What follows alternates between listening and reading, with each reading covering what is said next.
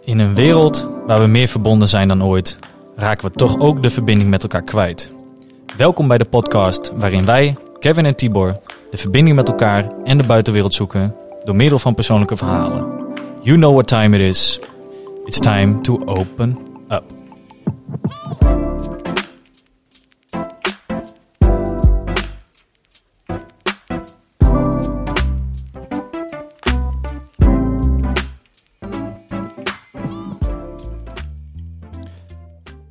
Yes, Waar was hij?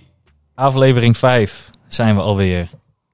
Aflevering 5 alweer, ja. Ja, met een lekkere intro-tune, outro-tune. Ja, dit, eh, dit klinkt goed. Ik vond hem, eh, ik vind hem echt leuk. Hij, eh, leuk bedacht. Ik heb er zelf helemaal niks mee te maken gehad. Maar ik vind hem echt, echt leuk. Ik, ja. had, ik had iets te veel tijd om handen. Ja. ja, maar ja, goed. en we hadden vorige week de geluidsman. Ja, Thijs, ja. Ja, want ehm, ja, dit is van jullie, hè? Hebben jullie deze week nog wat eh meegedaan? Met, Met eh, nou ja, het testen van, eh, van de podcast. ah, zo. Op die zo. manier. Ja. Ja, nou ja ik heb... wat vandaag zijn we vandaag? Donderdag. Gisteren. Gisteren heb ik mijn oma Oh. geïnterviewd. Dus eigenlijk van geboorte tot aan nu. Haar hele verhaal eigenlijk. ja, joh. We hebben echt anderhalf uur denk ik wel gezeten. Hoe was eh, het? het begon eigenlijk heel eh, spontaan. Ik zei, nou, in ieder geval, ik neem al die apparatuur mee. Dan kunnen we daar een keer wat mee proberen. En we gingen gewoon zitten. En nou, ik zei, moet je maar even lu- luisteren, luisteren. Nou, ging ze zitten. En ik heb ook niet gezegd, ik ga nu opnemen of zo. Ik dacht, ik zet hem al vast aan. En in één keer eh, zaten we daar anderhalf uur. Nog even wel even een buurvrouw die er tussendoor even kwam. maar in, in totaal anderhalf uur gepraat. En ja, wel heel bijzonder dat ik het toch nu heb vast mogen leggen. Ja, geweldig, joh. En uiteindelijk kwam eh, opa ook nog beneden, want die had een, even een tukje gedaan. Die was even eh, wezen slapen. Zijn powernapke. Even een powernapke. Ja, het vorige week had hij een, eh, een hartaanval gehad. Oh. Op vrijdag. Meen je? Ja, op de dag dat Cambuur kampioen kon worden, werd het hem misschien iets te veel. nee hoor, nee. Oh, maar Nee. dat is wel heftig. Ja, ja, dat zit blijkbaar in de familie, aan zijn kant. En ja, dus ik was bij vrienden even ja, de vrijdagmiddag aan het vieren, begin avond. En toen was het in één keer van, eh, ja, opa die eh, is onwel. Jeetje. Ja, dus moest hij naar het ziekenhuis. Maar ja, ik geloof altijd wel in dat alles goed komt. Dus ik was er ook heel rustig en cool onder. Zoals je ook al zegt, je bent altijd heel rustig. Dus ik was nog steeds rustig. En het is uiteindelijk ook goed gekomen. Maar Ja. nu doet hij wel even wat vaker een dutje. Op bed in ieder geval dan. Ja. Normaal zit hij in de stoel ja. een krant te lezen en dan valt hij weg. ja. Nu gaat hij gewoon even op bed liggen. Maar was het zijn eerste keer dan? Of? Eh, nou ja, blijkbaar kwamen we erachter dat hij al wat vaker er last van had gehad. Alleen het is eh, ja, een typisch eh, koppige oude man. Ja. Die zegt, nee, is niks. Nergens Ja. last van. Nee, Fries denk. nee. Ja. Terwijl zijn vader blijkbaar, hoorde ik ook pas door vorige week, op een soortgelijke manier is overleden. Oh, je mee. In de stoel zittend met een hartaanval, zeg maar. En zo zat hij vrijdag ook in de stoel met ambulance die langskwam, dat hij een hartaanval kreeg. Oh, heftig zeg. Ja. ja. Maar die kwam dus even van zijn dutje naar beneden en die zag ons ook eh, met het spul eh, zitten en praten. En toen ging hij er even bij zitten. Nou, hij was helemaal ontroerd, vond hij geweldig. Ja? Ja, dus volgende keer nog hem even opnemen. Ja, dat moet je zeker doen. Ja, Ja, ja dat was vorige week ook wel even een realisatie van... Het had zomaar de laatste keer kunnen zijn. Ja, absoluut joh. En ik had al met ze gepland dat ik ze gaan, zou gaan interviewen om hun verhaal wat vast te leggen. Maar nu kwam het wel heel eh, dichtbij in één Ja, keer. nou voel je een soort urgentie eh, ineens eh, opkomen. Ja. Ja. Ja. Ja. ja. Jeetje joh. dus dat eh ermee gedaan. Ja. Ja, wel heftig zeg. Ja. En ehm, Dit hadden we zo niet op de planning om dit te bespreken. nee, nee, helemaal niet. Nee. Maar, want, nou ja, goed. nee, wat, wat vond je oma ervan? Ja, Ja. Heel bijzonder wel. Ze vond het qua kwaliteit vond ze het super. En ze merkte ook eigenlijk helemaal niet dat ze ermee bezig was. Het, woord podcasting had ze nog nooit eerder gehoord. En toen uiteindelijk dus die buurvrouw halverwege er tussendoor kwam, zei ze... Ja, maar ik moet nu wel weer terug, want wij zijn een podcast aan het opnemen. oh, heerlijk. Nog ja. nooit eerder van gehoord en nu eh, een nieuwe woordje. Ja, ja, ja. Dus nu loopt ze heel stoer te doen eh, overal. van, Ja, ik heb een podcast opgenomen Ja. met, eh, met mijn kleinzoon. Precies, ja. Oh, wel cool, ja. Ja, en... ehm, maar, maar hè, want jullie zijn dan met elkaar in gesprek. Heb je dan... ehm, tenminste, ik, ik denk zelf, als ik stel ik zou opa zijn... dan zou ik een soort van... In anderhalf uur zou ik even gaan vertellen hoe het leven in elkaar zit, denk ik. Hoe het werkt, zeg ja, maar. en eh Nee, heeft zij niet. was gewoon een gesprek. Zoals we ze normaal ook hadden. Ja. Ja, maar dan meer over verschillende dagen gespreid. Mhm. De ene keer vertelt ze een beetje, de andere keer vertelt ze een beetje. En nu was het gewoon in, in één keer alles. Nou, niet achter hele schokkende dingen gekomen of zo. Maar wel een paar dingen die ik gewoon nog niet wist. Ja, en het hele verhaal, ja, het is eigenlijk gewoon eh, mooi dat het nu bewaard is. En dat het in de familie eh, Ja. kan blijven. Heb je er mooie lessen uitgehaald? Mm. Nou, is niet, niet 1, 2, 3 dat ik even één denk van die die is me heel erg bijgebleven of zo. Ik, weet, ik ken het verhaal ook al grotendeels. Ehm, maar ja, in ieder geval, het is gewoon wel een bijzonder verhaal. Dat, dat blijft me gewoon bij. Dat je met een man vanuit Indonesië, je vader dan, dus zij waren met drie kinderen, naar Nederland toe gaat. Terwijl ze niet eens Nederlands spraken. Ze konden niet eens met hun vader eigenlijk echt goed spreken. Oh? Eh, ja, een beetje, maar niet, niet volledig. Want hij eh, was Nederlander. Ja. Hij had wel een tijd in Indonesië gewoond, dus hij had wel de taal wat geleerd. En eh, dat ze toen in Nederland hebben gewoond een hele lange tijd. En na 25 jaar zijn ze weer teruggegaan naar Indonesië om hun moeder te zoeken. Ja. Gevonden. En dan konden ze juist alleen maar Nederlands en zijn ze de Indonesische taal weer vergeten. Dus toen konden ze niet met hun moeder spreken toen ze die eindelijk voor het eerst weer zagen. Oh, wat gek zeg. Dus eh, ja, leerlessen heb ik er niet zo heel zeer uitgehaald, maar meer dat het wel gewoon heel bijzonder allemaal is geweest. Ja. Dat Ja. het nu gewoon heel anders gaat. Ja, Ja, Zo mooi. wat. Ja, Ja. jeetje joh. Ja. Ja. Ja, dat is een bijzonder verhaal. ja Ja. maar eh, zullen we het weer even over ons en onze ontwikkelingen hebben? We Ja. hebben sowieso nu een eh, camera Dat is erbij. goed. Dus Ja. even testen hoe Klopt, dat gaat. Klopt, ja. We hebben nu eh, inderdaad kijken of we het ook via YouTube kunnen publiceren. Ja.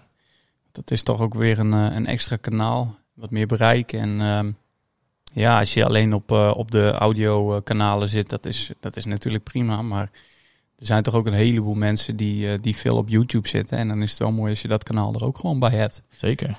En ehm, ja, je hoort ook wel dat ze, het, volgens mij van die spraak, dan kan je er ook automatisch een soort van blog van maken.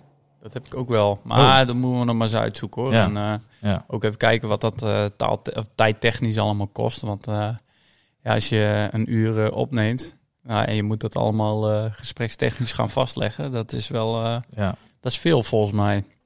Dus, Ja. maar eerst, eerst maar YouTube dus. Ja. Ja. ik vind het prima. Even kijken of het wat is. Ja. Maar ehm, hoe was jouw week, Kevin? Ja, prima.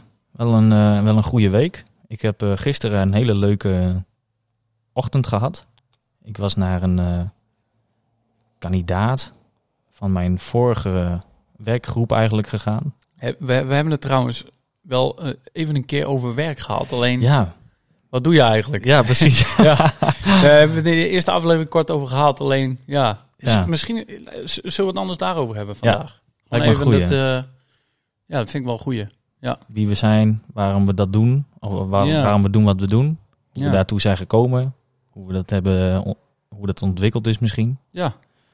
Nou, ik, Goed wat ik op het moment voornamelijk doe, is het eh, coachen en begeleiden van nieuwkomers. Mhm.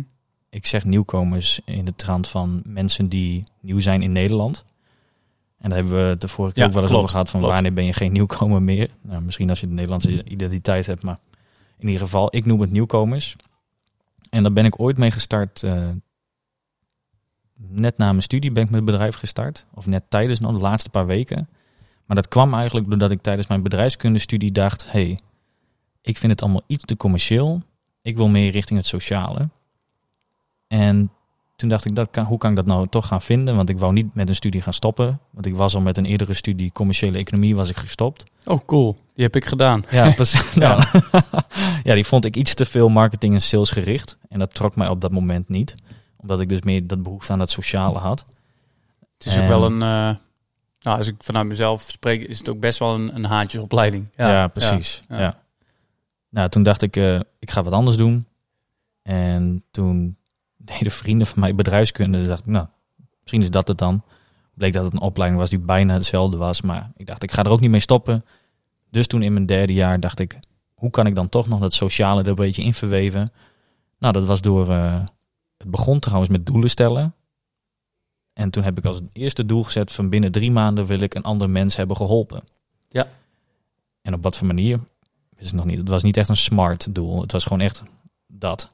En Mooi doel. ja, ja ik ging op, eh, op het internet zoeken en ik typte in vrijwilligerswerk of zoiets.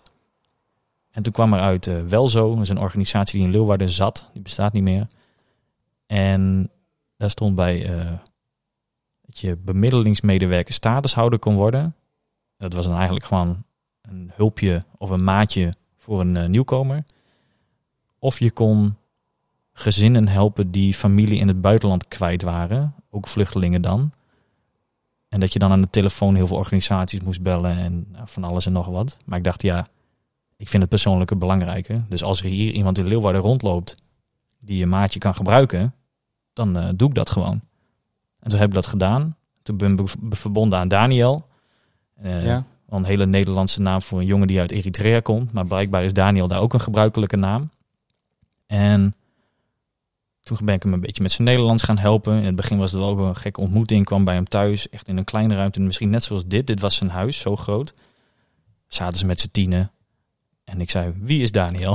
nou, dat was dan eentje en toen ging de rest daarna weg. En toen zei ik, nou, eh, heb je ook huiswerkopdrachten van school of zo in het Nederlands? Misschien dat ik die voor je kan nakijken. Nou, toen was zijn Nederlands echt nog heel slecht. Toen was het eh, echt handen- en voetenwerk. Toen begrepen we elkaar heel vaak ook niet. En dat was soms ook wel een beetje demotiverend. Ik dacht van ja, hoe moet ik dit nou volhouden de hele tijd? We kunnen Ja. eigenlijk amper ergens over praten. Dus ik heb drie weken met hem die opdrachten nagekeken. En toen dacht ik in één keer van ja, weet je, ik vind het ook helemaal niks aan. En zo goed ben ik ook weer niet in Nederlands. Dus ik kan die opdrachten wel nakijken, maar wie zegt dat ik het goed doe? Ja. En toen dacht ik, laten we wat anders gaan proberen. Laten we gewoon gaan wandelen. Laten we gewoon door de stad heen gaan wandelen. Hij woonde in de binnenstad van Leeuwarden. Gewoon wandelen, om ons heen kijken. Wat zien we? Dat benoemen. Kan je zo misschien wat nieuwe woorden leren. En eh, over elkaars culturen. En Ja. bij hem dan eh, ook geloof. Hij, was, hij is gelovig. Zoals vele Eritreërs dat zijn. En eh, gingen we daar een beetje over praten. Nou, en toen maakte hij wel aardig grote stappen. Maakte die, eh, of maakte grote stappen in het Nederlands. Werd telkens beter. Ik dacht van ja, dit is echt eh, zo mooi om te doen en zo leuk. Ik heb in het begin toen dus, omdat het wat moeilijker ging, ook wel gedacht van ja, ik denk dat ik hier maar mee moet stoppen. Of eh, ik weet het allemaal niet. Toch blij dat ik ermee door ben gegaan. Nou, en dat is nu al zo'n drie jaar, drieënhalf jaar, een van mijn beste vrienden. Ik zie hem, Ja. vaak, ik zie hem vaker dan mijn Nederlandse vrienden. Oh, prachtig zeg. Ehm, en ja, hoe ik dacht van, ik weet, in, tijdens mijn studie toen wist ik ook niet wat ik wou doen. Ik deed bedrijfskunde, vond ik niet super leuk. Ik wist dat ik iets sociaal wou doen, sociaal wou gaan doen. Maar toch heel vaak die vraag in mijn hoofd, wat wil ik nou?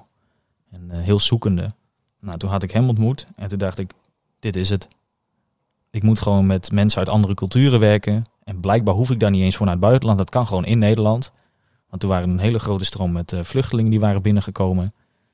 Nou, en hoe ik hem heb gevonden, geholpen met misschien het eh, vinden van een studie. Of andere vragen die hij had. Dacht van, hé, hey, dat kan ik ook wel voor meer mensen doen. Ja, natuurlijk. Dus ging ik daar ook misschien een beetje, ging ik een beetje werk zoeken van, eh, kan ik daar misschien in werken? Word je dan een begeleider? Wat word je dan precies? Nou, dan had je ook wel registraties nodig. eh, een soort van SKJ-registratie. Of zo, net als dat je in de zorg mag werken of in de jeugdzorg. En zo moest je ook een eh, registratie hebben om met nieuwkomers te gaan werken bij bepaalde organisaties. Dus toen dacht ik van, weet je, fuck het ook maar. Ik wil toch al mijn eigen baas worden altijd. Ga ik nu doen. Dan omzeil ik ook mooi al die registraties. Ja. dus toen ben ik maar mijn eigen bedrijf begonnen, terwijl ik nog met mijn scriptie bezig was. En eh, toen liep ik stage ook bij een sociale organisatie. Want ik dacht, ja, dat ligt me wel, die sociale hoek. Ja. En daar heb ik superveel tijd in de praktijk gestoken en weinig in de theorie. De theorie was het belangrijkste, want dat was je scriptie. Maar ik vond de praktijk veel belangrijker en leuker. En toen zeiden ze uiteindelijk, hey, we hebben een nieuw project dat we gaan doen. En dat combineert eigenlijk een beetje jouw beide werelden die je interessant vindt. Dus van je opleiding, bedrijfskunde en nieuwkomers.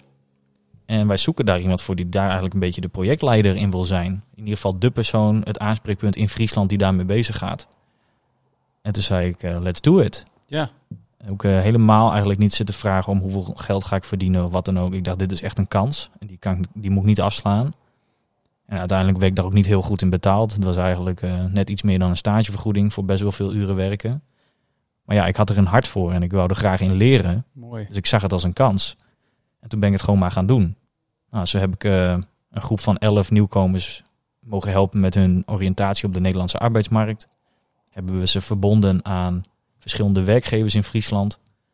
En konden ze daar een nieuwe product of dienst voor gaan bedenken voor die bedrijven. En daarvoor moesten ze dus ook vragen aan het bedrijf gaan stellen. En Ja. daarmee in gesprek in het met het bedrijf gaan. En ook hun onderzoek doen. En ik was soms ook wel zo verbaasd uit wat voor go- goede ideeën eruit kwamen. Ik dacht van, hoe, hoe hebben dit kunnen bedenken? En sommige mensen die hadden gewoon al een app gemaakt. Dat ik dan, huh, Ja, huh? Dat snapte ik helemaal niet. Maar ik was super geïnspireerd. En eh, toen ben ik daarmee doorgegaan. Met, dat, met in die hoek werken met nieuwkomers. Alleen dat project dat ging zo goed in het begin dat ik dacht, nou, hier komt wel een tweede ronde van, toch? Als een klant eh, tevreden is, dan krijg je, krijg je toch nog een opdracht van ze. ja, tuurlijk. Maar die kwam er niet. Want er was geen geld. En dat heb je wel vaker in het sociale domein. Hmm. En ja, toen viel ik eigenlijk een beetje op mijn bek. En had ik twee maanden niks te doen. Heb ik op heel veel verschillende vacatures gereageerd. Ik heb van laag tot hoog, van in de keuken tot aan eh, wethouder of wat dan ook, echt bijna gesolliciteerd. Echt alles. Maar ik had mezelf wel een doel gesteld. Ik wil dat gewoon binnen een week wil ik 50 sollicitaties de deur uit hebben. Zo. Dus ik heb echt elke dag zitten vegen. Sollicitatie, sollicitatie, sollicitatie. En En dan waarom 50. dan zoveel, joh? Nou ja, ik dacht gewoon zoveel mogelijk. Schieten Ja, met hagel ik kan en hopen dat je een baan krijgt. precies, ja, Ja. ja. En het was wel ook een beetje, als je van het HBO afkomt, dan val je in een soort van gat. Ja, Ze vragen om ervaring die je nog nergens hebt kunnen krijgen. Nee. En dus was dat ook heel moeilijk om dus werk te gaan krijgen. En bij de 51ste sollicitatie kreeg ik het werk. En dat was ook nog gek genoeg via Facebook. Het was gewoon simpel berichtje sturen. En dat was ook nog in een burgerrestaurant. Terwijl ik helemaal geen vlees had. dus dat waren de kansen op dat moment. Voor Oh ja, een en- afgestudeerd bedrijfseconoom. Econoom, Ja, ja, voor, ja bedrijfs, voor een bedrijfskundige. bedrijfskundige. Ja, en eh, toen dacht ik van ja, ik moet het toch maar doen. Was ook echt wel heel leuk. Het waren weer een beetje mensen van mijn leeftijd. Mhm. En mooi, eh, na het werk mocht je ook een biertje drinken. En Cool. eh, avondwerk was ik wel gewend, want ik was vroeger ook pizzeria, eh, pizzeria bezorger geweest. Dat was ook meestal s'avonds. Dus het was allemaal wel prima. En toch ben ik in die tijd ook bezig gegaan met mensen vertellen wat ik nog steeds belangrijk vind. Met die nieuwkomers werken. Nou, en toen na een korte tijd kreeg ik een aanbod om bij het eh, Friesland College in Leeuwarden te gaan werken. Voor een paar dagen in de week. Nou, dacht ik, nou, dat is ook weer een kans. Moet ik gewoon pakken. Kreeg ik ook niet heel goed betaald. Maar ja, ik dacht, dat moet maar. Kan in ieder geval weer meer worden. En toen kreeg ik in één keer vanuit vijf verschillende hoeken een aanbod om een project met nieuwkomers te gaan doen. Puur omdat ik die twee maanden echt volop mezelf heb zitten netwerken, zitten profileren, van alles en nog wat. Nou, dat loonde. En toen had ik het eigenlijk voor het kiezen. Nou, dus het eerste waar ik natuurlijk gedacht tegen zei was het burgerrestaurant. Want dat paste niet bij mij. Bij het Friesland College mocht ik ook nog iets doen wat me wel interesseerde. Dat was ook, eh, ging over ondernemerschap en nieuwkomers. Oh, perfect. En ja, dan mocht ik daar ook trainingen geven en, eh en zo coachen. Dus dat was hartstikke leuk. En toen mocht ik een keer kiezen uit vijf projecten. En toen heb ik eentje gekozen en dat was een project voor een jaar. Dus dat was ook wel fijn qua zekerheid. Eh, het was ze- nou, 16 uur per week. Wel een jaar lang. Dus daar kon ik superveel uithalen. Dus heb ik daarvoor gekozen. Nou, dat heb ik eh, doorgezet. En toen uiteindelijk na een jaar eh, waren we daar klaar mee. Maar ja, inmiddels was toen ook corona uitgebroken. Dus dat project kreeg ik eh, eh, juli 2020, 2019. Wat voor project was dat? Nou, dat was om mensen met een afstand tot de arbeidsmarkt, maar voornamelijk nieuwkomers, te begeleiden richting werk of ondernemerschap. De focus was eerst ondernemerschap, maar toen bleek dat er weinig animo voor was. Ehm, en omdat er bepaalde wegen helemaal dichtgetimmerd zijn. Als jij in een bijstandsuitkering zit bij de gemeente, en je zegt ik wil ondernemer worden, dan hebben ze eigenlijk een vast loket waar je dan heen gaat. En dan kan je niet in één keer bij mij bijvoorbeeld komen. En dat is ook wel een beetje de uitdaging in mijn werk. Dat ik met mensen werk, nieuwkomers die vaak in een bijstandspositie zitten. En daardoor mij ook niet zelf zouden kunnen inhuren. Nee. En daardoor moet het geld altijd bij andere partijen wegkomen. Bij een Stichtingen, gemeente of een... Europees niveau, bij stichtingen vanuit, vanuit de provincie. Dat was dat eenjarige project, dat was vanuit provincie Friesland. En nu vanuit de gemeente dus. Dus ja, dat is soms een beetje de uitdaging wel van... Je hebt de nieuwkomer dan die je graag wil helpen en die heeft zijn wensen. Maar je hebt ook een andere betalende klant. Ja. Die heeft ook zijn Ja. wensen. En dat botst soms met elkaar. Ja. En dat is wel de uitdaging. Nou, dat is het ook. Want je, je bent dus best... Je wil heel graag dus de nieuwkomer wil je helpen. Maar daarin ben je dus volledig afhankelijk van... ehm, eh, ja, nou ja, in dit geval de betalende klant. Ja. eh, de provincie. Maar dat zijn ook wel grote, stugge organisaties... die je er dan ook zo weer uit kunnen wippen. Ja, nou, en het was dan ook niet dat de provincie mij direct had ingehuurd, maar weer het geld van een, naar een stichting was gegaan. Die had een subsidie aangevraagd en die hadden mij dan weer ingehuurd. Maar vind je dat niet lastig? Eh, dat je, want je, je bent toch wel afhankelijk van een partij zonder dat je, want ja, hoe goed jij zelf werk levert, dat, dat, daar wordt volgens mij niet echt naar gekeken dan, toch? Of Nou ja, het draait, draait echt om de resultaten. Het draait om hoeveel mensen heb Ja. jij uit een uitkering kunnen krijgen. Of hoeveel Ja. mensen zijn aan het werk gegaan. En ja, dan voel je je soms in zo'n project waar de resultaten echt strikt zijn, dan voel je je wel een beetje een slavendrijver. ja, Zo van, ik moet mensen richting het werk ja cijfers. pushen haast Ja. soms. Ja. Want Anders haal ik niet die resultaten. En daar Nee. krijg je dan heel veel druk van. En ja, nu bij een gemeente hebben we dan ook wel dat we mensen minder afhankelijk van een uitkering willen maken. En dan voel je soms ook wel die druk. Maar gelukkig hebben we hier ook medewerkers van de gemeente die zien eh, elke stap als resultaat. Dus ook al Ja. gaat iemand vrijwilligerswerk doen, dan gaan, komen ze tenminste uit een sociaal isolement. Of dat ik iemand heb eh, gesproken en ik kom erachter dat hij depressief is. Nou, dat hadden ze anders zelf niet ondervonden. Nee. Dus daar Nee. liggen dan ook wel weer resultaten. Dus daar ben ik wel blij mee dat Ja. gemeente daar ook wel vaak zo naar kijkt. Ja, dat is wel mooi. Dan ga je niet alleen kijken naar de resultaten, de cijfers van eh, wat, eh, Nee. ja, wat hebben we ze weer aan het werk gekregen of niet. Precies. Nee. Maar ja, voor mij de ideale situatie zou zijn dat een nieuwkomer zelf mij zou kunnen betalen. Eh, en dat is gewoon doordat ik daarin goed werk lever, mond-tot-mond reclame ontstaat. En dat er verschillende nieuwkomers naar me toe komen. En dat ik die grotere partijen eigenlijk die het betalen, dat ik die kan, eh, ja, niet omzeilen, maar dat dat niet meer nodig is. Nee. Dat die gelden eh, weet ik, ergens anders misschien heen gaan. Ja. Zie je daar mogelijkheden in? Nou ja, ik heb het hier eigenlijk op de muur al een klein beetje uitgetekend en eh, tegen je verteld. Ja, hier eh, nou voor de luisteraars. eh, Kevin die is vanmiddag even lekker bezig geweest met een ja, persoonlijk plan. Allemaal post-its op de wand. Ja, ik heb een specialisatie gedaan binnen bedrijfskunde. Dat was Innovation and Leadership. En dan leerde je alles over Business Model Generation. En dan leerde je dus heel veel bedrijfsmodellen maken. Dan is een bedrijf bestaat uit negen kwadranten eigenlijk, negen bouwstenen. Eh, van eh, value proposition tot klanten, tot partners, tot whatever. En het is eigenlijk heel veel visueel werk. En dat past natuurlijk ook goed bij een mens. Want van de 10 miljoen receptoren in ons hoofd zijn 5 miljoen visueel. Ja. Dus het merendeel. En is voor mij werkt dat ook altijd heel goed. En eh, zo plak ik graag dingen op de muur. En zo ging het ook in onze miner. Dan moesten we allemaal dingen op de muur doen. En zo krijg ik ook wat meer overzicht. Maar om dan nog even terug te komen op hoe zie ik dat dan voor me. Nou, ik heb ook het boek, eh, handboek, hand- het handboek Betekenisvol Ondernemen gelezen. Jurgen eh, Oh, hier gaat mijn telefoon. Ik zet hem even uit. van drie schrijvers in ieder geval. Waarvan ik alleen Kees Klomp kan onthouden. En daar gaan ze ook verschillende betekenisvol ondernemen modellen langs. Manieren van betekenisvol ondernemen. Eigenlijk een beetje sociaal ondernemen. Of impact ondernemen. En daar praten ze over van buy one get one free. En daar hebben ze Toms. Dat is zo'n schoenenmerk. Mhm. En als je daar eentje van koopt, dan wordt er eentje, nog een paar, wordt gestuurd naar iemand in een land die zijn eigen schoenen niet kan betalen. Oh, cool. En daarin zat ik dus eh, ja, hier een beetje uit te tekenen van wat nou als ik gewoon betalende klanten eh, vind in de zin van Nederlanders die ik dan coach. Of nieuwkomers die het wel kunnen betalen. En voor elk uur dat zij dan coaching bij mij afnemen, dat een ander dat gratis krijgt. Ja. En zo kunnen dan toch nog de mensen geholpen worden die misschien niet via een gemeente bij mij terechtkomen, maar wel zelf naar mij terechtkomen, of bij mij eh, ko- uitkomen. Maar dan is het dus eigenlijk dat degene die het wel kan betalen, die betaalt twee keer zoveel, zodat je de andere kunt dekken.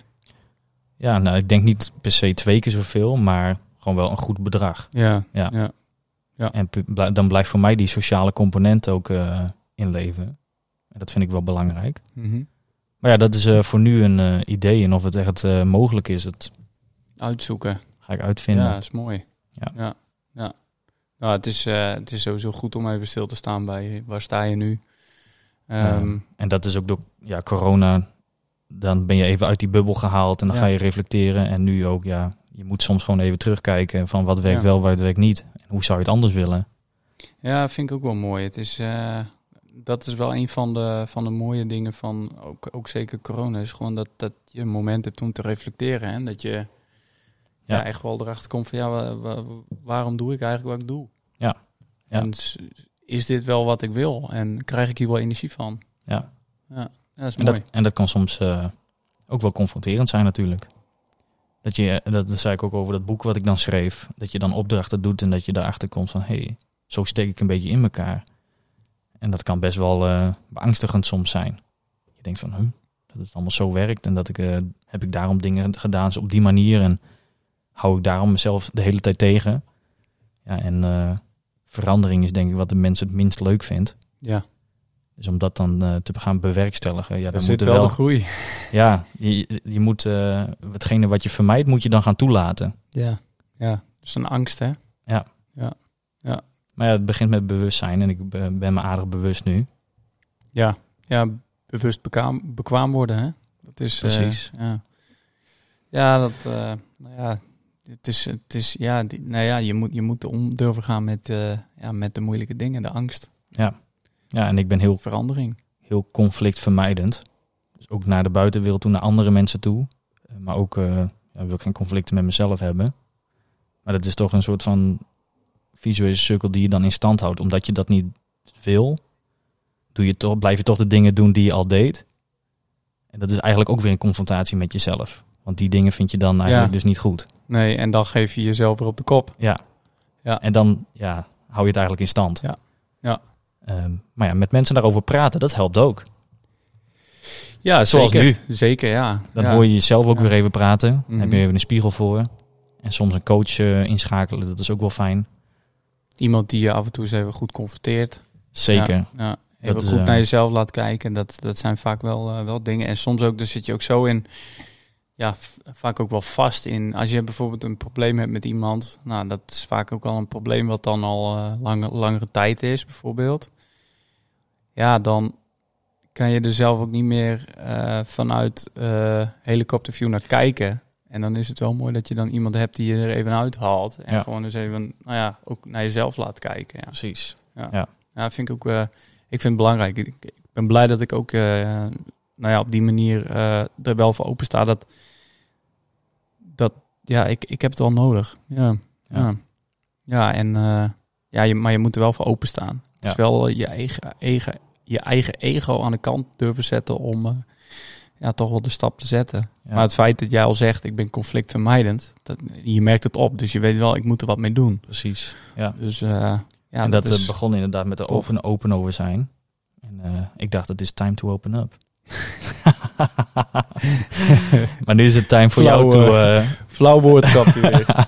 time voor jou to open up. Ik ben heel benieuwd naar eh, ja, jouw reis een beetje van hoe je bent gekomen tot waar je nu staat. Zo, nou, daar gaan we hoor. Terug naar het Fasten jaar... your eh, seatbelts. Ja, 1993 hè.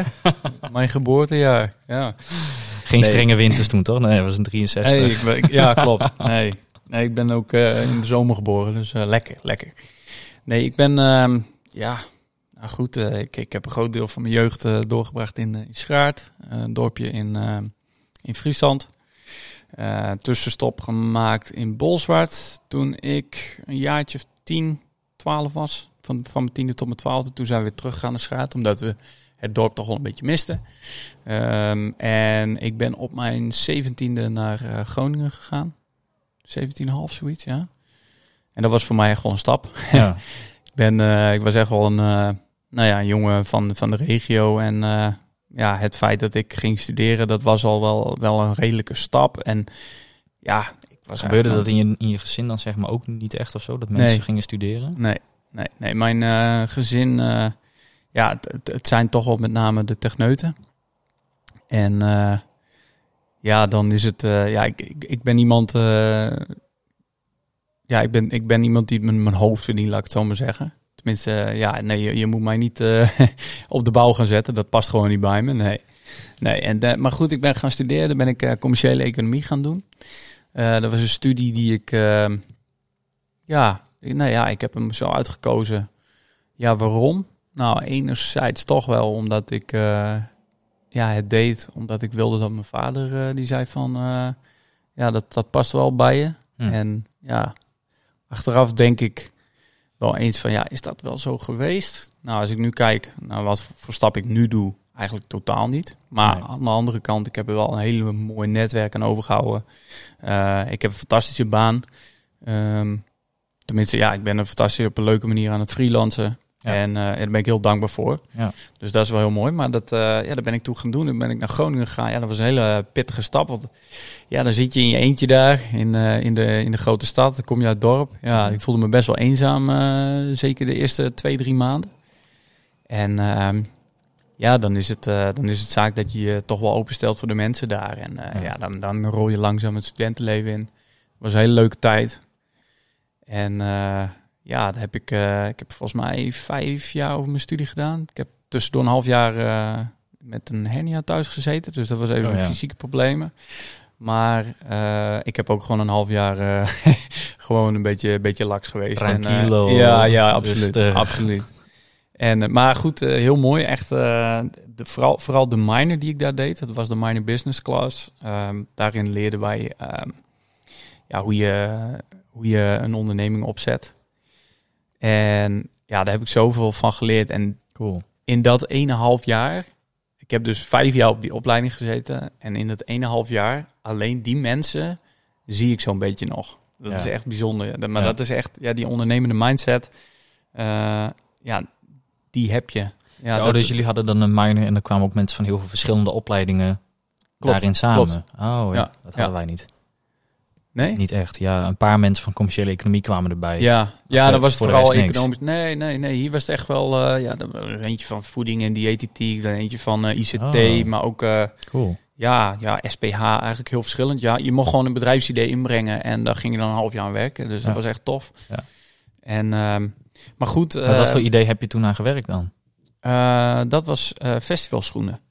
Ehm, als jij naar een festival gaat en je gaat eh, drie dagen eh, lekker los. Ja, je kent die terreinen daar wel, toch? Hoe zijn jouw schoenen naar die terreinen? Ja, niet, eh, niet al te best. Nee. Maar daarom trek ik altijd goedkope schoenen aan. Ja, precies. precies. Nou, dat was ook mijn idee om dan ehm, eh, de schoenen te verkopen op het festival voor een nou, betaalbaar tarief met het logo erop. Dus dan kan jij lekker op die schoenen lopen, die drie dagen lang helemaal aftrappen. En na de hand heb je gewoon een fantastisch mooi eh, eh, souvenir met festivalbodem. Cool. Dus ja, dat was eigenlijk het idee. En ehm, ja, heel leuk, leuk aan gewerkt. Uiteindelijk niet uitgevoerd. Eh, enerzijds zei ik altijd van, ehm, ja, dat komt omdat je, ja, nee, wat, wat ik zei is, er was geen vraag, maar dat was niet zo. Dat was niet zo. Ik, Nee. ik kom er nu echt wel achter. Ik heb het gewoon niet aangedurfd. En dat is, ja, dat is toch wel weer een stukje, stukje zelfontwikkeling waar je dan achter komt. Dus ja, dat is wel, eh, wel leerzaam geweest. Precies. Maar goed. Juist omdat je het niet hebt gedaan, leer je er ook wel weer van. Nou, het is meer zo van, ja, het komt gewoon. Ja, ik, ik heb altijd gezegd van, ehm, het idee sloeg niet aan, maar dat is niet zo. Nee. Het zat in mij. Ik heb het gewoon niet aangedurfd. Ja. En, en daar, zit, daar zit gewoon het, ehm, ja, toch wel eh, het, het, grote, het grote issue eh, wa- was het op dat moment. Weet je, Overigens denk ik nu, als ik, als ik er echt vol voor zou gaan, dan zou, het, eh, zou ik het echt wel doen. Omdat ik nu gewoon veel ervarener ben, eh, zelfverzekerder en, en echt wel weet van, oké, de- deze lijnen moet je doorlopen voordat je daar bent. Ja. Dat is het wel. Ja, ja. ja. de festivals komen misschien binnenkort wel weer terug. zeker. Nou ja, zou, weet, weet, je ook zijn. wa- weet je ook waarom het je dan tegenhield? Heb je dat een beetje in die zelf... eh, Eh, faalangst. Faalangst, Ja. ja. Ja. ja. niet durven. Jij zit goed in de coachingsrol op dit moment. Ik wel van hoor. Ja, nee, maar het was faalangst. Ja, oké. En, ehm, maar goed, eh, ja, ik, ik heb uiteindelijk hele andere stappen gezet. Ik ben, ik ben in het tweede jaar van mijn studie moesten we een half jaar stage lopen. Toen heb ik stage gelopen bij, eh, bij Easy Toys. Weet niet, eh, die partij ken je wel? Ja, Ik ken ja. het, ja. Nou, mooi. Heb ik straks nog wel een leuk verhaal. Als je, die ga ik even vertellen. Die onthouden we. Maar die komt later. Hij schrijft hem even op zijn hand. zijn hand zit inmiddels vol. Maar goed. Nee, ehm, ja, daar heb ik, eh, heb ik stage gelopen. En ehm, ik heb eh, tijdens die stageperiode mocht ik mij bezighouden met het eh, ontwikkelen van een nieuwe webshop. Ehm allekondooms.nl.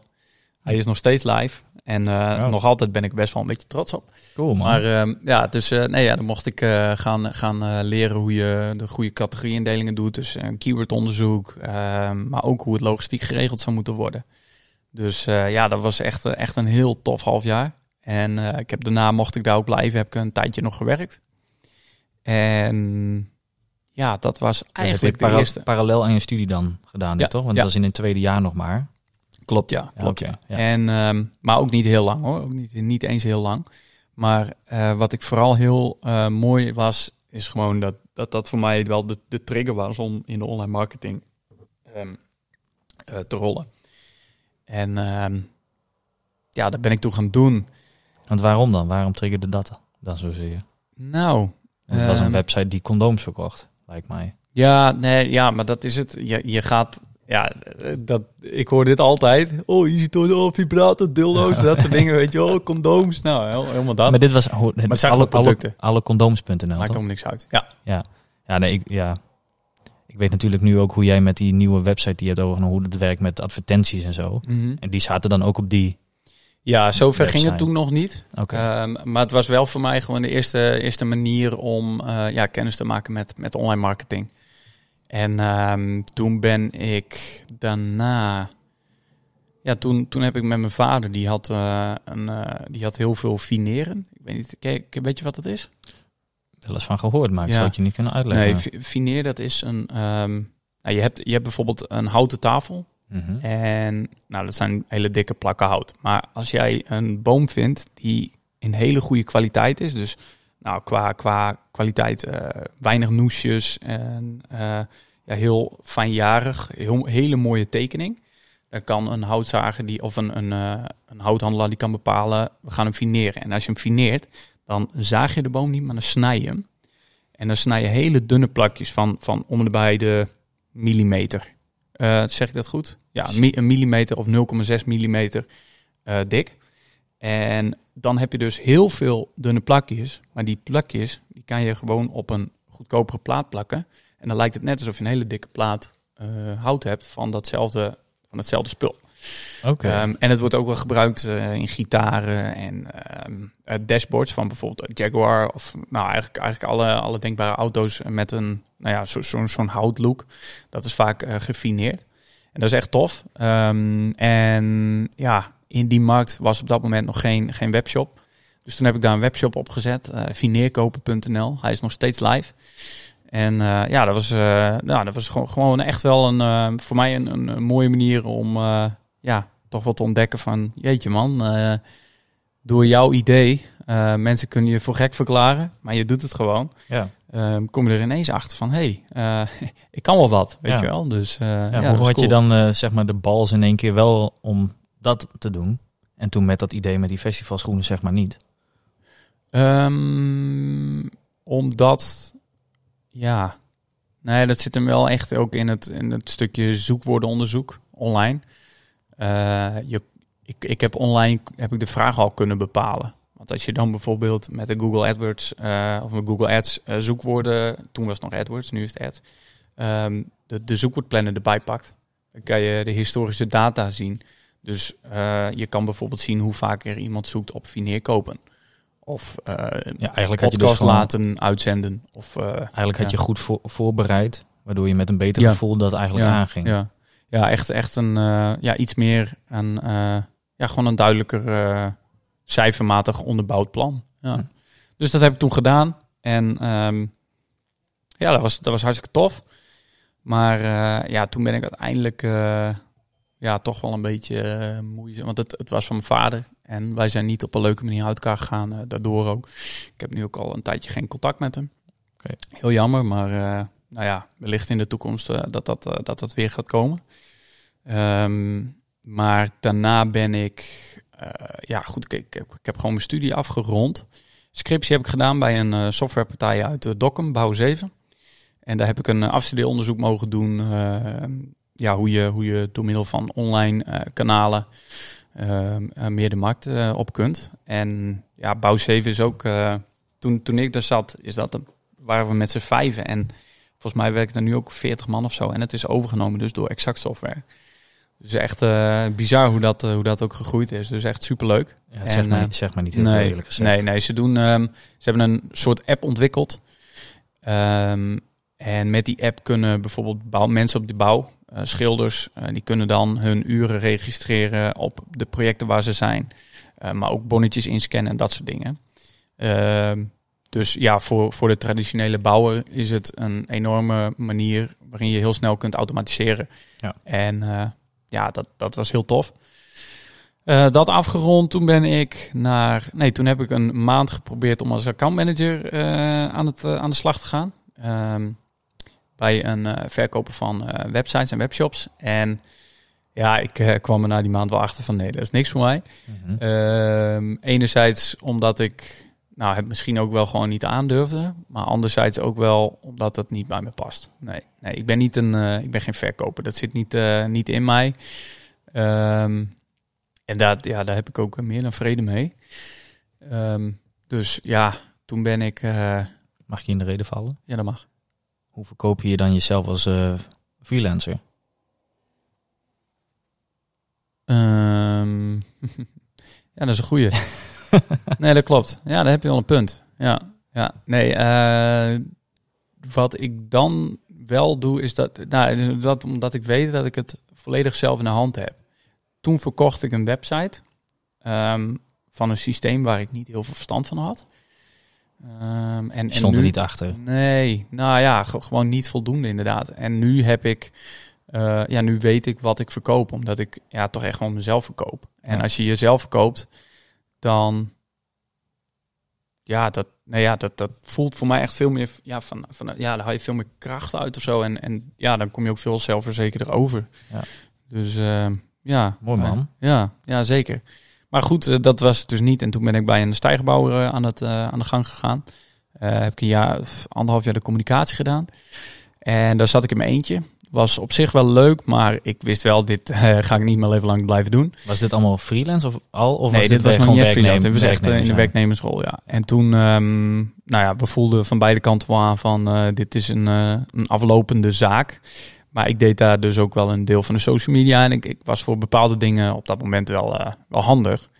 En ja, we wilden ook niet direct afscheid van elkaar nemen. Dus toen heb ik zo'n voorstel gedaan om eh, voor één dag in de week eh, op freelance basis aan het werk te gaan. En ja, op die manier zijn we heel mooi uit elkaar gegaan. Een half jaar heb ik de kans gekregen om daar nou ja, mijn eigen, mijn eigen freelance praktijk als het ware op te zetten. En ehm, ja, dat is uiteindelijk zo gekomen. En eh, ja, ik ben heel blij dat het uiteindelijk zo, eh zo de rest is history. Ja, ja echt. Ja, ja, ja. Wanneer ben je dan afgestudeerd dan? Hoe lang is dat geleden? Dat is in 2017, denk ik. Nou ja. Ja, ja volgens mij wel. Ja, ja dus eh, ja, nu al vier jaar verder. Ja. Ja, hoe lang ben jij al onderweg dan? 2018, zomer. Ja, Dus nog, drie jaar. Drie jaar. Ja. Nog niet eens. Nee, Nee. Bizar hè? Ja. Ja. Kan er, nou- ja, het voelt voor mij ook wel als een, eh, tijdje geleden al. Voor mij voelt het altijd nog wel als heel... eh, ja, het voelt wel alsof het lang geleden is. Maar als ik dan hoor van het is nog geen drie jaar, dan voelt het eigenlijk ook heel kort. Ja. Maar voel je, vo- voel je nu ook echt een, een volwassen werkende? Nee, ik voel me altijd een kind. Nee, ik voel me altijd wel een beetje een kind die wat aankloot. Hoe is dat? Ja, volwassen werkende, wat houdt, wat houdt dat in? Ja. Ik heb, Ja. som- ik heb soms een locatie in Sneek waar ik dan twee keer per week heen ga. Ja, En, eh, zoals nu. Ja, Ja. ben je dan een volwassene werkende? Nou ja, daar sta ik niet echt bij stil, eerlijk Nee, gezegd. Nee. Nee. Nou, Ja, ik weet niet. Ik, ik voel mezelf echt gewoon, gewoon zo'n zo'n jonge gast die eh, nou ja, lekker zijn, zijn ding doet. En eh, ja, nee, het voelt voor mij niet heel serieus of zo. Nee. Ik neem mijn werk wel heel serieus, maar het is niet dat ik, eh, dat ik mezelf als een serieuze carrièregast eh voel die er vol Nee, gaat precies. en dat soort dingen. Nee. Nee. Nee. Ik vond het wel echt net heel interessant wat je zei over dat, ja, toen je jezelf eigenlijk wat begon, of iets waar jij mee bezig was, begon te verkopen, waar je dan 100% achter staat, dan lukt het. Ja, Dan verkoop je het wel. ja, Maar omdat je bij een ander nog zat, waar je dan misschien niet helemaal 100% achter staat, of niet alles ervan wist, geen invloed. dan lukt het niet. Ja. Dan verkoop je het niet. Ja, dat vind ik wel een hele interessante eh, eigenlijk. Hoe zit het bij jou? Ja, daar, daar zat ik dus ook aan te denken. Van eh, ja, vaak toch wel ook de dingen die ik heb gedaan, waren van anderen. En dan verkoopt het wel iets moeilijker. En ik denk dat bij mij daar heel erg de uitdaging in ligt dat ik ook meer op mezelf mag vertrouwen en eh, leunen. En dat dan de verkoop ook wel gewoon kan. En hoe kan je dat bereiken dan? Die, dat ik meer op mezelf moet vertrouwen, dat bedoel je? Ja, dingen voor mezelf te gaan doen. Ik ben aan de ene kant wel heel erg een ja, sociaal dier. Dus ik moet wel mensen om me heen hebben. Daarom zit ik hier graag. Ja. Maar ik merk ook dat het, ik kan prima werken voor mezelf. Of opdrachten voor mezelf doen. Nu deel ik het dan met iemand. Ja. Maar ik, ik wil wel iets eigenlijk ook nog eh, een beetje mijn eentje proberen. Helemaal alleen. ja, kijken hoe dat gaat. Kijken eh, wat ik daaruit haal. Ja. Of dat eh, echt bij me past of niet. Ja, dus dan echt helemaal solo gaan. Want je werkt nu wel eens eh, samen met Ja. veel. Ja, dat, dan, ja, klopt. In het werk met nieuwkomers wat ik doe, doe ik dat samen met iemand. En nou, dit, met deze audioapparatuur, doe ik samen met iemand. Ja, en dat is een beetje een patroon bij mij, dat ik alles met mensen samen doe. En ik wil wel eens kijken hoe het is om dat in mijn eentje te gaan doen. Om helemaal alleen te gaan. Ja, Ja. want ik merk wel als ik dingen alleen deed of probeerde in de vroeger, vroeger, ondanks dat ik nog maar drie jaar daar echt mee bezig ben, dan eh, haakte ik wel sneller eh, ook wel af. Omdat ik juist alleen op mezelf moest gaan vertrouwen. Ja. En daar vertrouwde ik dan niet in. Nee. En dat is toch, ja, ik ga het onderwerp dan maar wel even aansnijden vandaag. Want het past er nu wel heel goed bij. Met wat ik zei met het imposter syndroom. En ze hebben vertaald eh, het bedriegerssyndroom. Jezelf voor de gek houden. Ja, dat je denkt dat je minder bent dan dat je eigenlijk hoe anderen jou zien. Dat je, Dan Mhm. dat je bent. En bijvoorbeeld dus over hoe lang ben je al afgestudeerd. Bij mij dus bijna drie jaar. Als ik in een gesprek zit met een nieuwe klant. Of met eh, mensen die hier al wat langer mee bezig zijn. Dan laat ik dat eigenlijk bijna niet vallen. Nee, Dat feit. waarom niet? Omdat ik denk dat is te weinig. Het is niet lang genoeg om er heel goed in te zijn. Ja, dat maak je jezelf wijs. Ja, precies. En dat is dus een kernovertuiging Ja. van mij. Dat is iets waar ik me echt aan vasthoud. En Maar is het dan ook niet zo dat jij diezelfde waarde van een ander verwacht? bedoel je die precies? Nou, als jij, eh, oké, eh, je hebt iemand die eh, kundig overkomt, maar je realiseert je, oh, hij heeft maar één jaar werkervaring. Is hij dan, geef je hem dan, is dan jouw overtuiging dat hij dan ook per definitie minder is? Het is me nog niet heel vaak voorgekomen, moet ik zeggen. Ik heb het nu ook niet bij jou bijvoorbeeld. Dat ik denk van, nou, je kan het niet. Ehm, maar ja, wel een klein beetje, denk ik. Ik denk van, als iemand het nog niet heel lang doet, dan is hij er waarschijnlijk ook nog niet heel goed in. Nee. Ja, best wel apart. Ja, kan Maar ook dat- talent zijn. Ja, precies. En ik maar weet ervaring is ook. En ik- ja, deze week, dat was echt voor het eerst eigenlijk. Nou, niet voor het eerst. Soms, doordat andere mensen het zeggen, geloof ik het ook wel. eh, maar niet altijd. Dat ik echt dacht van, ja, ik kan dit gewoon heel goed. We zat vandaag een, eh, we hadden een eh, soort van stagiaire. Iemand die met ons meeloopt. Want die is werkloos. Dat is een Spaanstalige vrouw. oh, ja. Die woont al best wel lang Ja, in Nederland. vorige week hier wel gezien. Ja. Ja, ja, die heb je ontmoet. En die is nu even in between jobs. En ze heeft altijd een administratief werk gedaan. En één keer een project vanuit haar werk met nieuwkomers. En aangezien ze zelf ook één is, interesseerde dat haar heel erg. En dat vond ze echt leuk om te doen. Maar daar was toen uiteindelijk geen geld meer in. En nu zou ze heel graag dat werk ook weer willen doen. Maar komt ze er niet tussen, want ze heeft geen relevante werkervaring. Of, of recente werkervaring. Dus zei tegen haar van nou, Ga anders met ons gewoon eh, meelopen. Ja. Kijk hoe dat is. En misschien past dit wel heel goed bij je. En dan mag je bij ons ook wel een beetje stage lopen. En dan heb je ook wat weer relevante werkervaring. Nou, toen had ik een paar eh, coachingsgesprekken gedaan. En daarna ging ze mij ook eh, feedback daarover geven. Of ik ging, we gingen er gewoon over praten. Zei ze, ja Kevin, jij doet het echt heel goed. En toen had ik ook wel echt weer de realisatie van... ja, ik kan het ook eigenlijk wel heel goed. Waarom hou ik mezelf zo voor de gek? Ja. Ik kan dit wel gewoon. En ja, dat je jezelf voor de gek houdt, dan hou je jezelf ook het meeste tegen. Klopt. En het is, je, je vergelijkt je vaak ook met anderen. Ja, zeker.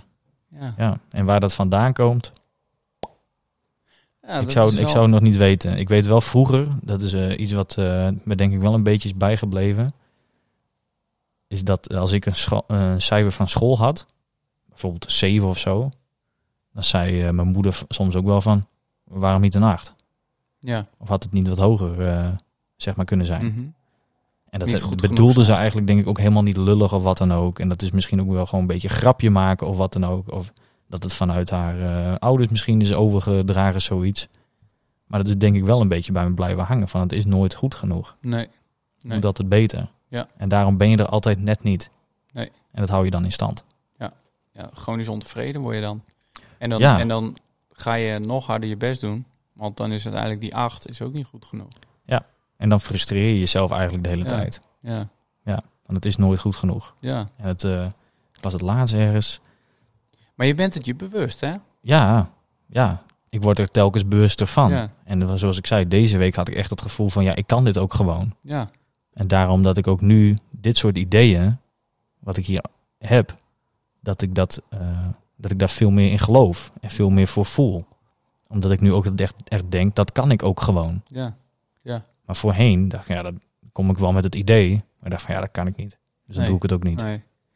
Of dan neem je er geen stap van- in. Of we nemen er geen stap in van ja, het gaat uiteindelijk toch niet lukken. Ja. Ja. Ja, en dit is zelfvertrouwen. En ik had het zelfs met deze klant, hè, met de gemeente. Dat, eh, ik had nog die vorige klant, die van een jaar, zeg maar. En dat, dat was wel aan het, aan, het- aan het afronden. Ja, er zat ook niet echt een eh, toekomstperspectief in. En toen had ik een soort van eh, gesprekken met deze gemeente. En dat was via dus een Ethiopische man hier in Wommels was dat gekomen. Die stelde mij voor aan zijn consulent van de gemeente. En ik sprak met haar en ze zei, nou, zo iemand zoals jij kunnen we echt wel goed gebruiken. We hebben allemaal mensen in de bijstand zitten en die, die moeten iets, eigenlijk iets gaan doen. Ja. En eh, ja, een beetje met elkaar heen en weer blijven praten. En toch dacht ik telkens van, dit wordt hem toch niet. En zo ging die gesprekken ook in. Van, ik bleef wel telkens die gesprekken houden, maar telkens dacht ik, nee, dit wordt het toch niet. Nee. En ging ik zelfs mensen erbij betrekken van, ja, misschien kunnen zij het dan wel gaan doen. Ja. Had ik gewoon iemand anders in mijn netwerk zei, ja, misschien wil diegene het wel doen. Ja. van, dit, dit wordt het niet, waarschijnlijk kan ik het niet. En ook nog, ehm, daarbij ook wel weer dat, ik heb ook wel eerder meegemaakt dat, dan heb je een plan, heb je een idee en dan wordt dat afgeschoten. Ja. Denk je, oh, dat het is, het is niet gelukt. Dus dan gaat het bij die ander ook niet lukken. Ja, ja, ja. En dan ga je die negatieve overtuiging creëren. Precies. Ja. Ja, en daar... eh, maar dan ga je er ook niet meer vol voor. Nee. Als je jezelf... Oh nee, het lukt toch niet, dus laat maar. Ja. Dus dan praat je jezelf echt de put in. Ja. En nu heel recent dus dat ik dacht van, ja, ehm, het is wel gewoon gelukt. En Ja. kijk wat, wat voor positie ik nou zit. Ja. En nu heb ik een gemeente als klant. Iets wat ik nooit had kunnen bedenken. Nee. En wat andere mensen heel vaak ook niet lukt. En het was me eerst ook bij een andere gemeente niet gelukt. Bij gemeente Leeuwarden was het niet gelukt. En ook een heel plan voor gemaakt. En bij deze lukt het dan wel. Dus gewoon door te blijven proberen, lukt Dat het is toch wel. Ja, ja. Maar we moeten er wel achter Een staan. stukje op je zelfvertrouwen, hè? Dat is het. Ja. Ja, en dat is altijd makkelijker gezegd dan gedaan. En eh, ja, er is ook zo'n quote in het Engels van... ehm, we zijn niet bang dat we niet voldoende zijn... maar we zijn eigenlijk bang dat we sterker zijn dan wat meetbaar mogelijk is. En dat zegt Nelson Mandela volgens mij.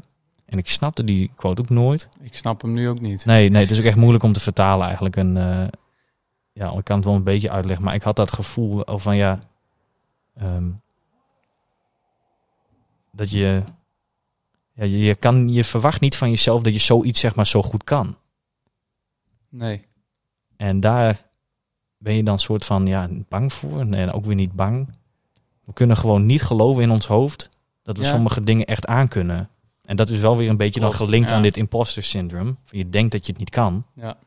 Maar als je dat blijft denken, ja, dan kan je het ook niet. Nee. Het is eigenlijk nee. heel simpel. Ja, en het is, dit is ook zo erg dat, dat duidelijk dat beeld van wat je van jezelf hebt. Maar dat is het beeld dat anderen echt totaal niet van jou hebben. Ja. Oh man, het is echt, eh, soms dan kan je helemaal wegkroelen van onzekerheid. Ja. En een ander ziet dat niet. Nee. Nee, die, die hebben het idee dat jij gewoon iemand bent die gewoon precies weet wat hij wil en, en dat soort dingen. Precies. Het Dat- feit dat wij hier nu een podcast doen, hè.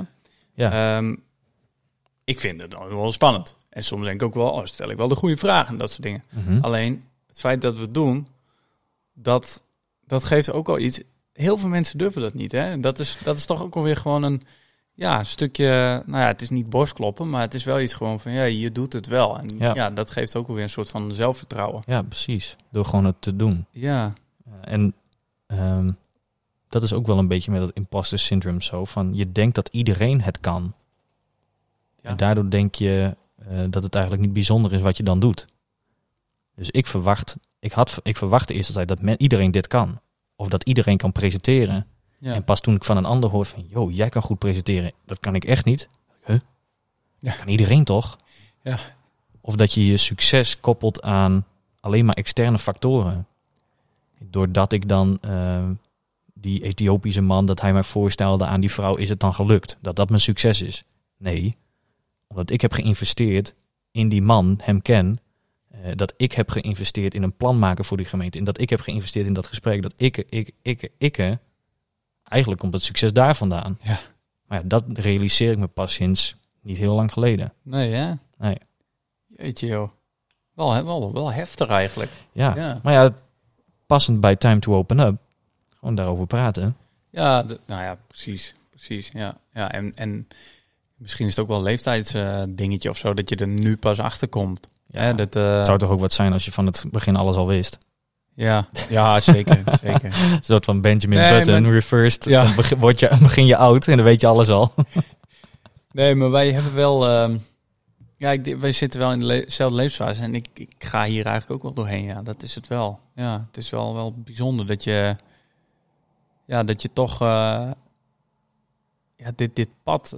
Hadden we, hoe heet het? eh meneer Mulder hier, eh, die had het er ook over... die, die luisterde dus onze eerste en tweede podcast. En, en hij zei ook van... Ja, als ik jullie zo beluister, dan is dat een beetje het pad die ik rond die leeftijd ook had. Ja. Ja, dus het is, het is Een stukje jezelf, herkenning, ja, zei hij. Ja. Het is het stukje jezelf eh, herontdekken. Of ja, en, en uiteindelijk kom je daar, als je ouder wordt, ga je ook meer scheid, scheid ervaren, denk ik. Ja, want ik ervaar het nu al heel erg dat ik echt, eh, echt, echt scheid begin te krijgen. Ja. Ja. Over wat mensen van me vinden, van me denken en, en dat soort dingen. ja, dat is wel nice. Ja, ja en dat is ook. ehm, ja, het heeft ook wel met waarden te maken. Van wat zijn nou jouw belangrijkste kernwaarden en Waar, hoe ver ben je daarvan verwijderd? waar geef je wel een fuck om en waar geef je geen fuck om? Ja, ja. Nou, en Ja. dat is voor, voor mij is dat echt, echt vrijheid. Daar hadden we het vorige keer ook al over. Dat is zo belangrijk voor mij. En eh, nou, daarom ben ik ook eh, freelancer, onder andere. Eh, ik kan mijn eigen dagen in, indelen. Natuurlijk, af en toe moet je wel eens bij een klant langs en eh, die verwacht ook resultaten. Dat is heel mooi. Maar ehm, ja, ik heb wel echt het idee dat ik gewoon mijn leven op dit moment gewoon volledig in controle heb. En dat is Ja. toch wel omdat ik eh, leef naar mijn waarden. Nice. Ja, ja, ja.